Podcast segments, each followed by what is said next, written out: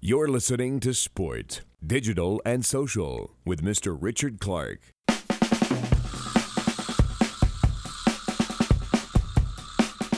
We have eight to 10 clubs across the country. There are 16 supporter groups that we know of right now across the country. We haven't made those, they've emerged on their own. So, in the last 30 years, we fueled 30% of our population through uh, immigration. And those people are crying out for this. And we don't have any illusions about being world beaters overnight, but we saw how quickly the MLS clubs in Canada were able to overtake the CFL clubs in terms of hearts and minds and people's passions. Hi there. Now, Paul Byrne is a serial builder of Canadian sports organisations. He was employee number 13 at the Toronto Raptors basketball team, employee number 1 at current MLS champions Toronto FC, and he was also first in the door at the Canadian Premier League. The CPL will launch in April 2019 with Byrne as president. In this conversation, we talk about the compelling metrics behind the league's formation, the role the fans are playing in building it from the ground up, the specific Canadian solutions they're searching for, and the content strategy they'll need to tell their story. As ever, subscribe on Apple Podcasts, Google Play, or wherever you get your podcasts. You can also follow on Instagram at Sport Digital and Social, all spelt out. And then there's my website, Mr. Richard Clark, for my other podcast, Football Indonesia, my blog, or to contact me. There's links in the show notes to everything. Anyway, here's Paul Byrne with the story of the soon to be Canadian Premier League. My name's Paul Byrne. I am the president of the new and still launching Canadian Premier League in Canada. Thanks for speaking to me, Paul. So, just give me the nuts and bolts of this league because it's not launched yet. It's launching 2019. So, what's going to happen at launch time? How many teams? Your season? All those nuts and bolts and basic stuff because people might not know it. So, the Canadian Premier League will kick off in uh, April of 2019. We'll make that official in a few weeks. So your uh, listeners are getting a little bit of a scoop, but it's kind of an open secret. April of 2019, we are going to start with somewhere between eight and 10 clubs from coast to coast in Canada. Halifax on the east and Vancouver on the west are, are likely the, uh, the regions that we're going to be in. And um, we're going to play in a April to October timeframe. Canada is a, a wide and varied place, and we can't really play into November and we can't really play in March. So we're looking at a six month playing season plus another month and a bit for uh, a preseason, which will probably take place in a warmer climate. So why now? Why do it now, the Canadian Premier League? Well, there's a confluence of reasons. One of them is Canada is the largest, highest GDP nation in the world without its own domestic league. We are crying out for a domestic league. Contrary to public uh, popular opinion, hockey is not our number one sport in Canada, or ice hockey, I mean, for your listeners. It is actually soccer or football. And uh, so we have incredibly high participation rates. We have very good training infrastructure up to a point. 14, 15 year olds, they tend to drop out of soccer because there is nowhere for them to go. We have three clubs in Canada who are playing in Major League Soccer. That's an American league. Its rules and its uh, aspirations are all about the development of the American player, and they do a very good job of that. But they're unashamed about that, and, and as they should be. They have a mandate about developing the American game. They are America's domestic league. And uh, as a result, we have had some successful Canadians in that league, but it's almost in spite of the systems, not because of the systems. And what we're really trying to do is complete the top of the pyramid for Canada. So we are Division One for Canada, and uh, you know we'll find our own level, and I think our level will improve over time but we're not we're not comparing ourselves to any other leagues around the world, not just yet. Yeah, the, you might not be comparing. I think uh, people are always going to look at the MLS as a some sort of comparison or some sort of reference point. There's Montreal, there's Vancouver, and there's Toronto, the current champions. I've got experience of going to all these places with MLS, and they are very strong franchises in my opinion, in MLS, relatively recent joins. So, how do you fit around those clubs? Well, Richard, you'll you'll recall when you were here. What was it about those clubs that made you think that they were good, strong clubs?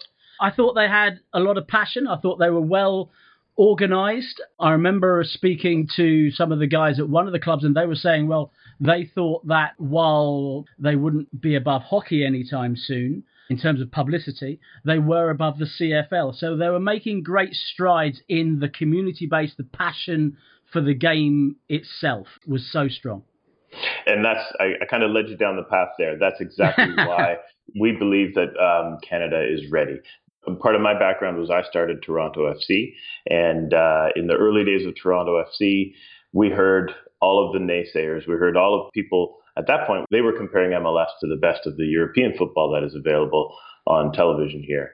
And so you're right, there will always be comparisons, but there is a place for local football. And there's a big gap in Canada right now, and we intend to occupy that gap. And we don't have any illusions about being world beaters overnight, but we saw how quickly the MLS clubs in Canada were able to overtake the CFL clubs in terms of hearts and minds and, and people's passions. They didn't replace them right? The Canadian CFL clubs are still an important part of our culture and they have their own following. But there's an opportunity for us to occupy a different space in people's hearts. And there's loads of football fans across the planet, and there's loads of football fans in Canada. You know, Canadians, we bring in 300,000 newcomers every year, and, and our immigration policy is very aggressive. All of those people are coming from footballing nations where football is the number one or the number two sport and uh, because most most nations in the world are of that ilk. You know, football is the number one or number two sport for in people's hearts and minds, and uh, yeah, that's one percent of our population. So in the last thirty years, we've replaced thirty percent of our, we've we've we fueled thirty percent of our population through uh, immigration, and uh, and those people are crying out for this as you said, you were number one employee at TFC, Toronto FC, and you were number one employee at the CPL. That's a little notable first, or a couple of firsts you got there.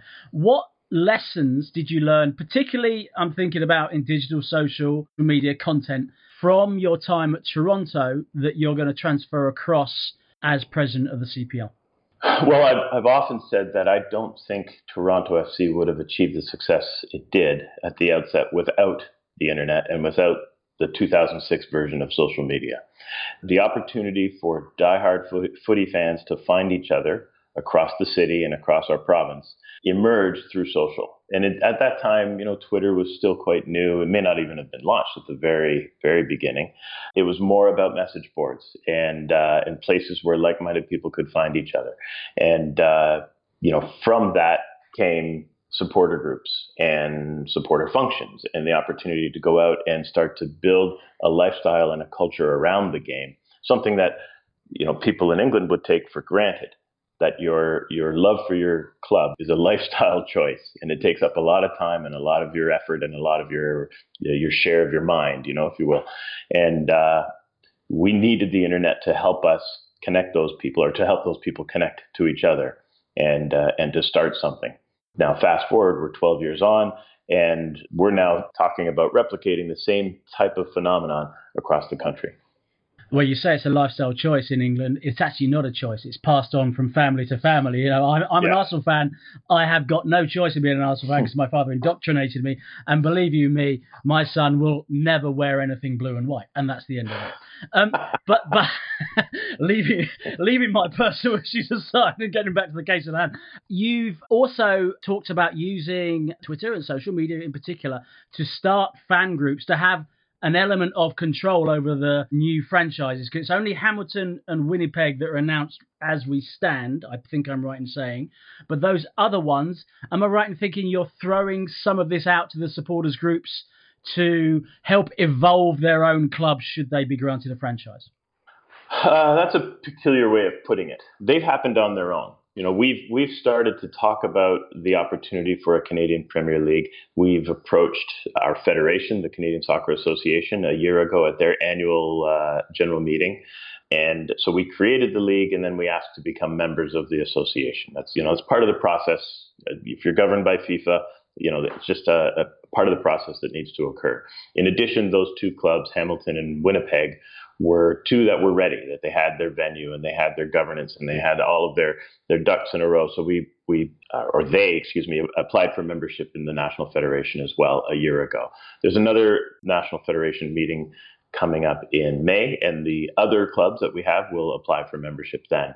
So, you know, I mentioned eight to 10 clubs, and the reason I'm putting uh, some variability in there is there are a few that are at the altar with their local government about building a stadium or acquiring a piece of land or, or you know so, so some may not be ready for 2019 they may wait till 2020 and uh, so we have eight to 10 clubs across the country. There are 16 supporter groups that we know of right now across the country.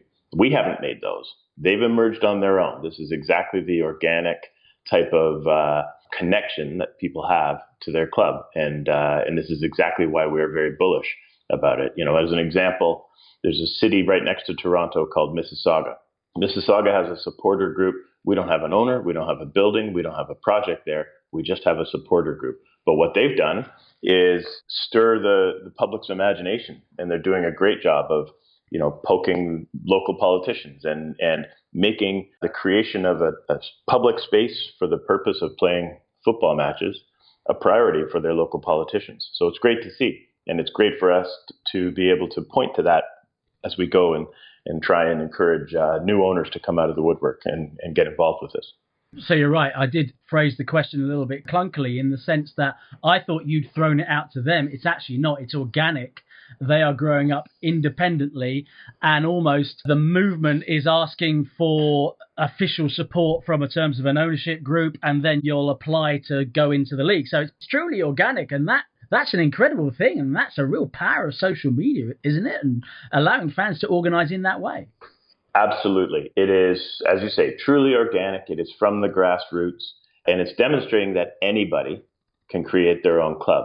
You know, we're we acknowledge that we're coming about this from a bit of a backwards perspective. You know, in England and in other footballing nations with a top tier and a second tier and a third tier that have emerged over generations, it kind of I, I know that it sounds odd to you to just sort of create a top tier league poof, it's just going to show up one day. But that's what we have to do in this country. We need a significant influx of uh, money. it costs a lot of money to run a league in this nation. We a we don't have a ton of infrastructure, so we need to build stadiums. B we have an enormous nation that is uh, very costly to traverse, and we have a sparse population that is spread out among that enormous geography.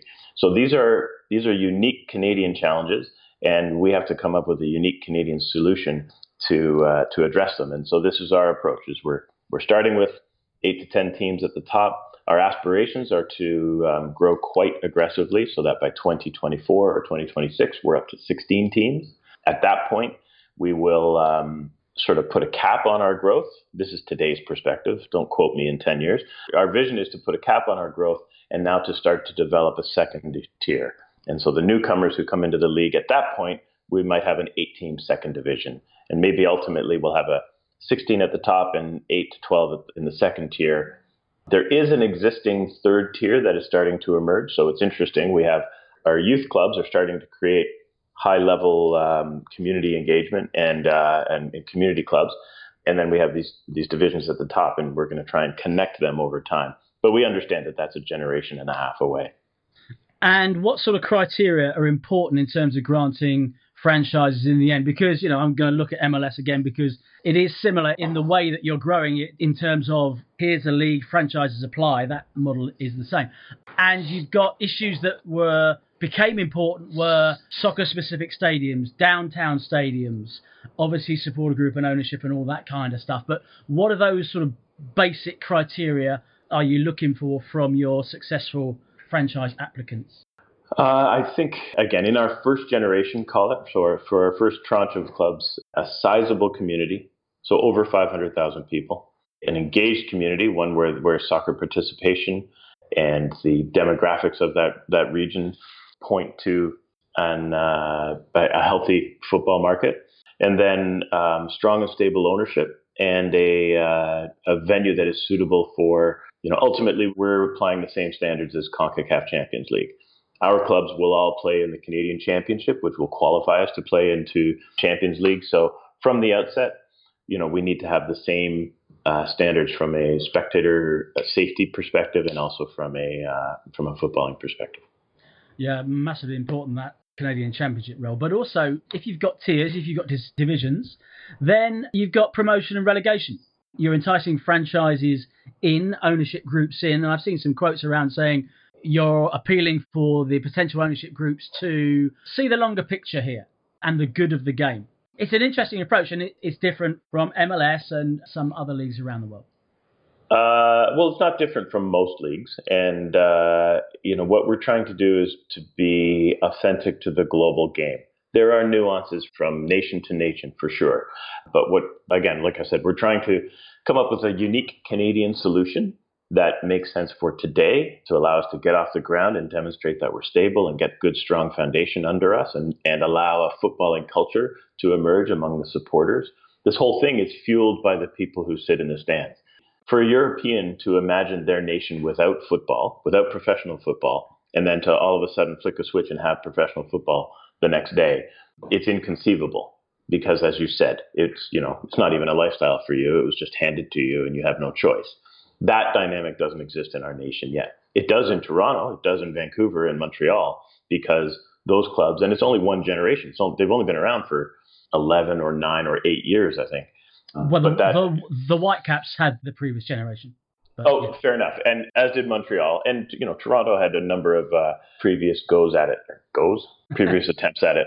But the point being that the you know in their current iteration, they're still quite young. But the it's amazing how quickly a very healthy football culture can emerge in a city and among and in, in communities. What's the media interest been like? Because as you said, Canadian soccer has been strong in terms of participation, but there's been no professional league. So are you going to have to go out and entice media interest, or is it there already? And and is content part of that? A very aggressive content strategy. Yes, it is, and yes, it is. So the media attention to this is um, they're crying out for it across the country.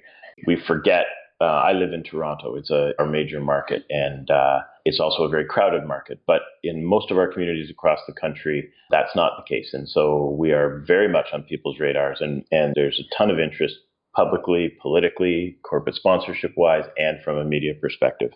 In terms of our media strategy, we believe that we're at a very unique point in time. We have some great content, you know, Canadian content. We've just created a new agency called Canadian Soccer Business which has acquired the rights to all of uh, not only our content, so all of our matches across the country, but also the Canadian Soccer Association. So there, that means the Canadian Championship, the men's national team, and the women's national team matches. And so we now have a, uh, if you will, a basket of goods to take to the media market, and uh, it's a very interesting opportunity for us and a very interesting opportunities for the for the big media companies. The other thing that is happening right now is, of course, we're at the intersection between the cable industry starting to redefine itself and starting to understand what their future looks like, and then a very disruptive streaming industry where there are a lot of players and there is a lot of disruption right now. That disruption, I think, will create opportunities for us.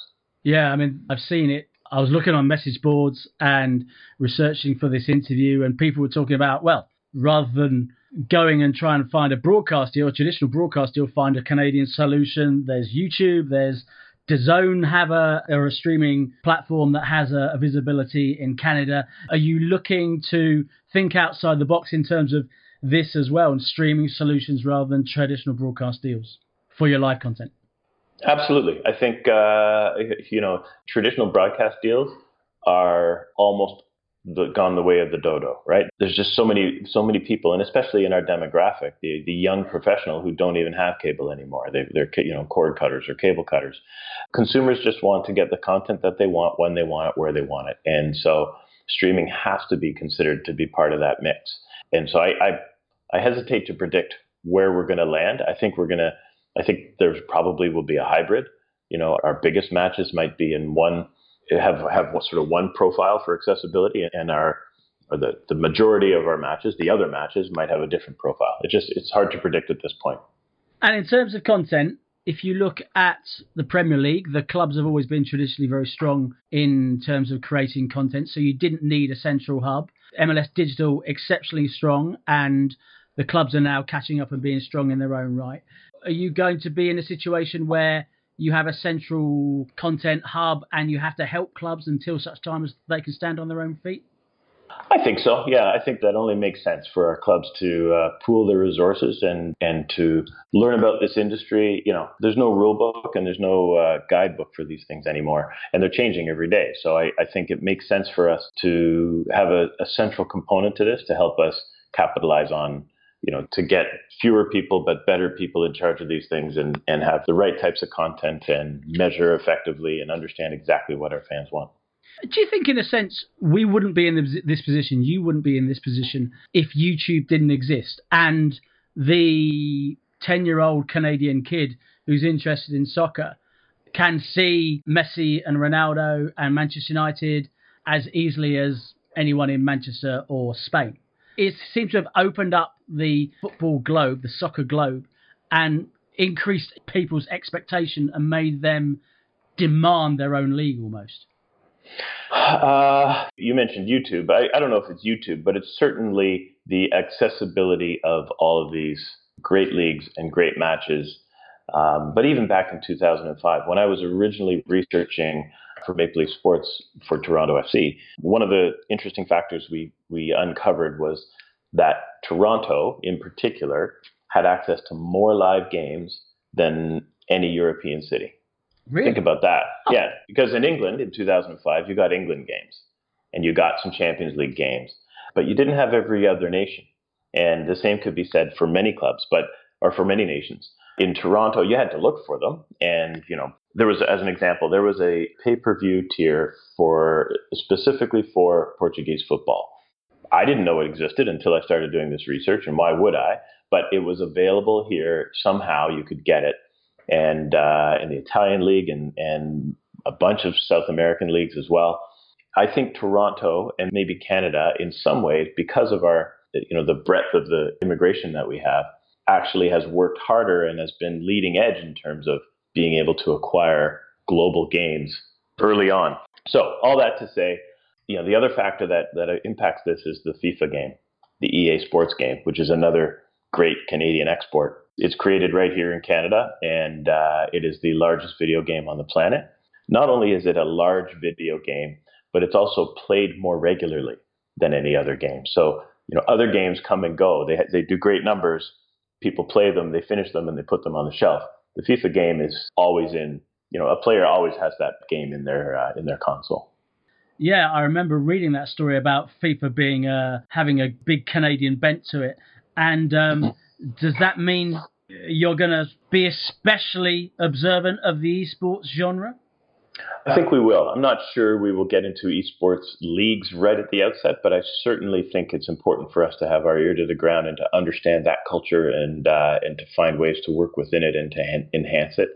Just like if you watch a lot of football on TV, we are your local opportunity to see it live and to experience it in in real life. That same statement applies to gaming, right? If you play hours and hours of the game, but you really want to experience it live, well, here we are. Of course, there's a lovely potential cadence coming up because you start in 2019, you get yourself going, you grow, expand. Then there's the possibility of that World Cup, which is US, Mexico, and Canada 2026. Would give you Actually, a... it's it's Canada, Mexico, and US. I apologize. it's alphabetical, is it? I forgot to say.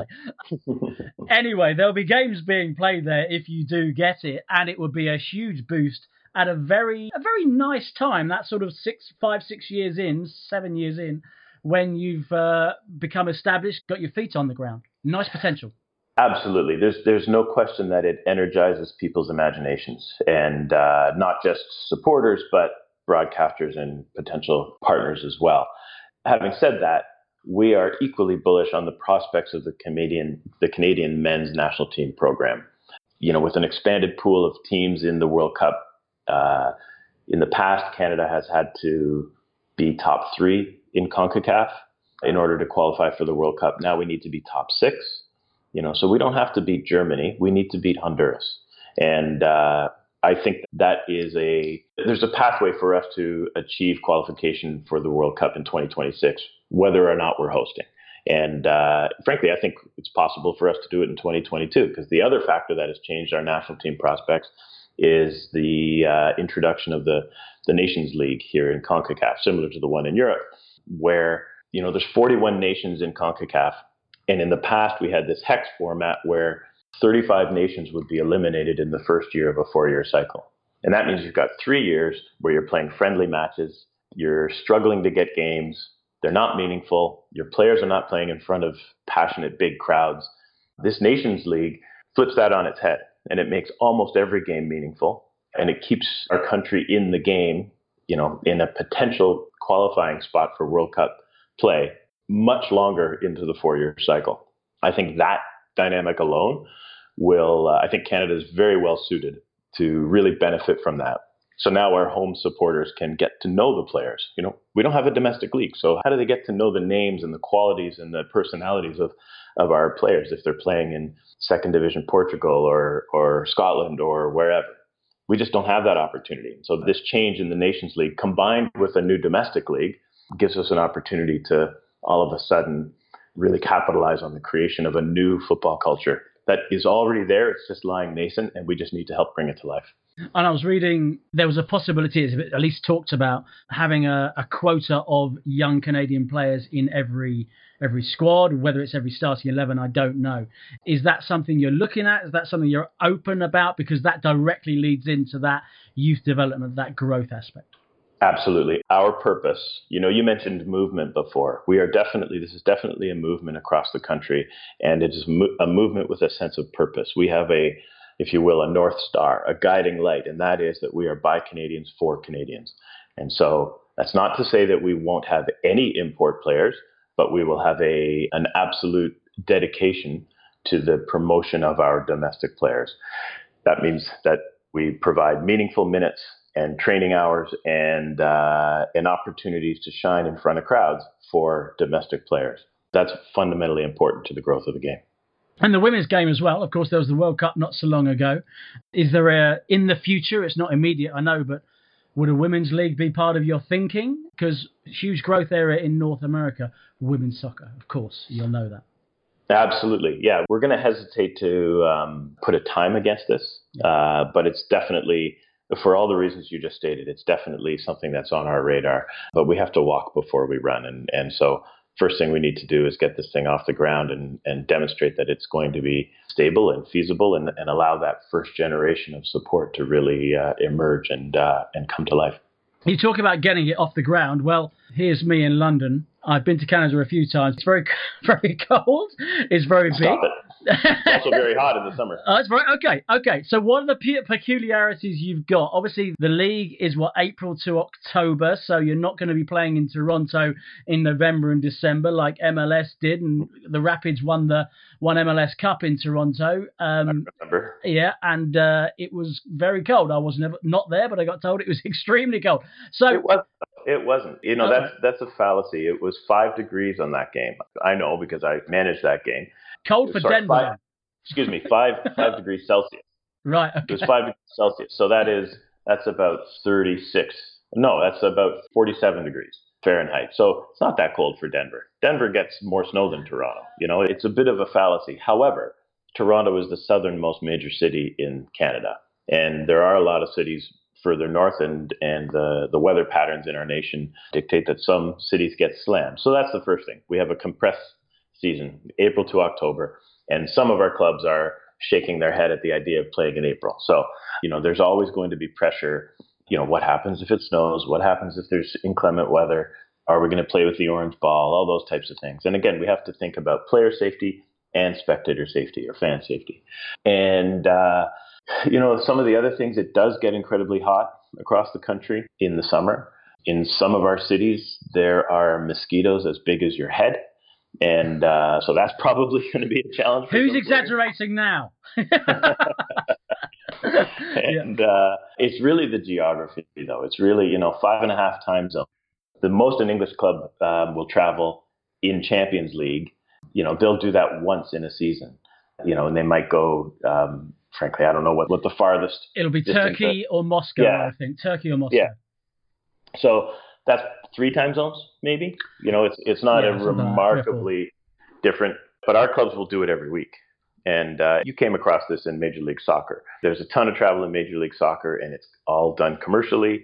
And a lot of places you can't get direct, so you you know from Denver, you have to go to Chicago before you can go to Portland or something like that. Maybe that may not be absolutely correct, but but a lot of a lot of places, Columbus, as a general statement, couldn't get to very many places direct, so they had to go to Chicago or New York, and then and then you know they had to go to a hub. And so we will have a bit of those challenges for sure. With that amount of travel comes extra days in hotels, which means you're away more than you are at home, which means you you reduce your number of training days. So all these things have an exacerbating impact on the quality of uh, the environment, the professional environment for our players. And so we have to take steps to to make sure that we're addressing those and uh, and dealing with those again. In Canadian problems need Canadian solutions. Just a couple more. At this stage, what are you most worried about? I don't have that gene where people a lot of people have that they can focus on the downside. I only see the upside on this. So I'm going to give you a, a non satisfying answer, which is I'm just excited. I'm just excited at the upside, at the possibilities and the opportunities. And I know that when Canada does qualify for the World Cup, I and my team here, we'll all be able to look back and say we had something to do with that. You know, even if none of those players who are playing for Canada at that moment are playing in our league, they will have come through our league. They will have been a generation of players who were energized and stayed in the game longer and didn't switch at age 14 for hockey because they knew that there was an opportunity for them. That's what's most exciting for me. And just lastly, flip it around and look to the future. This is huge legacy potentially for you because it's not about you personally, I know, but you were number one employee at Toronto and they've gone on to do great things. Obviously, MLS champions in. I was I was also employee number 13 for the Toronto Raptors. So I was in at the outset of that that club as well.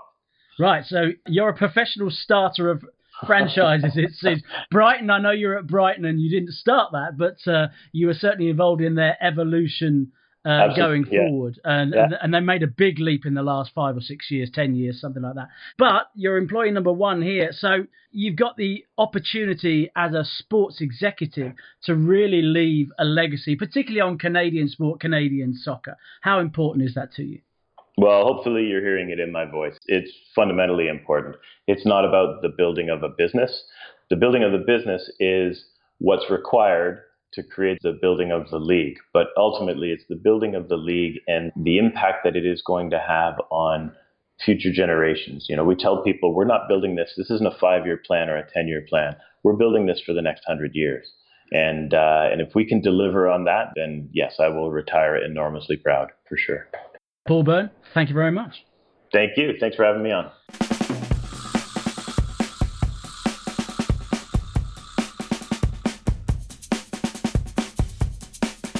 You've been listening to Sport, Digital and Social with Mr. Richard Clark. Rate, review, and subscribe on iTunes. You can find Richard on Twitter, Facebook, and Instagram by searching for at Mr. Richard Clark or at his website, MrRichardClark.com.